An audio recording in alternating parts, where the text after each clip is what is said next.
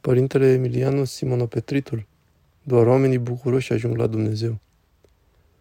Dacă vedeți pe cineva fără poftă de viață, ofilit, e ca și cum ar fi un om mort.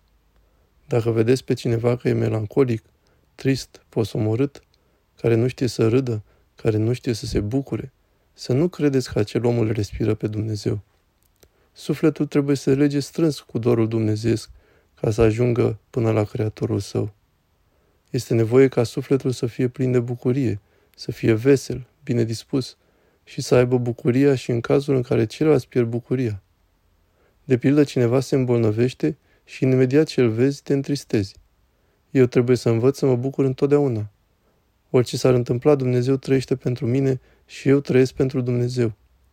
Orice s-ar întâmpla, nu va putea niciodată să mă despartă de Dumnezeu.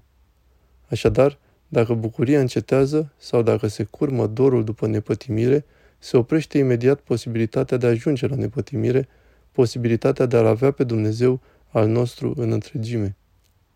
Bucuria este condiția fundamentală în lupta duhovnicească și a modului de funcționare bună a inimii. Inima nu funcționează bine, ci se asfixiază și se sufocă atunci când nu o cufundăm în bucuriile zilnice. Doar oamenii bucuroși pot ajunge la Dumnezeu.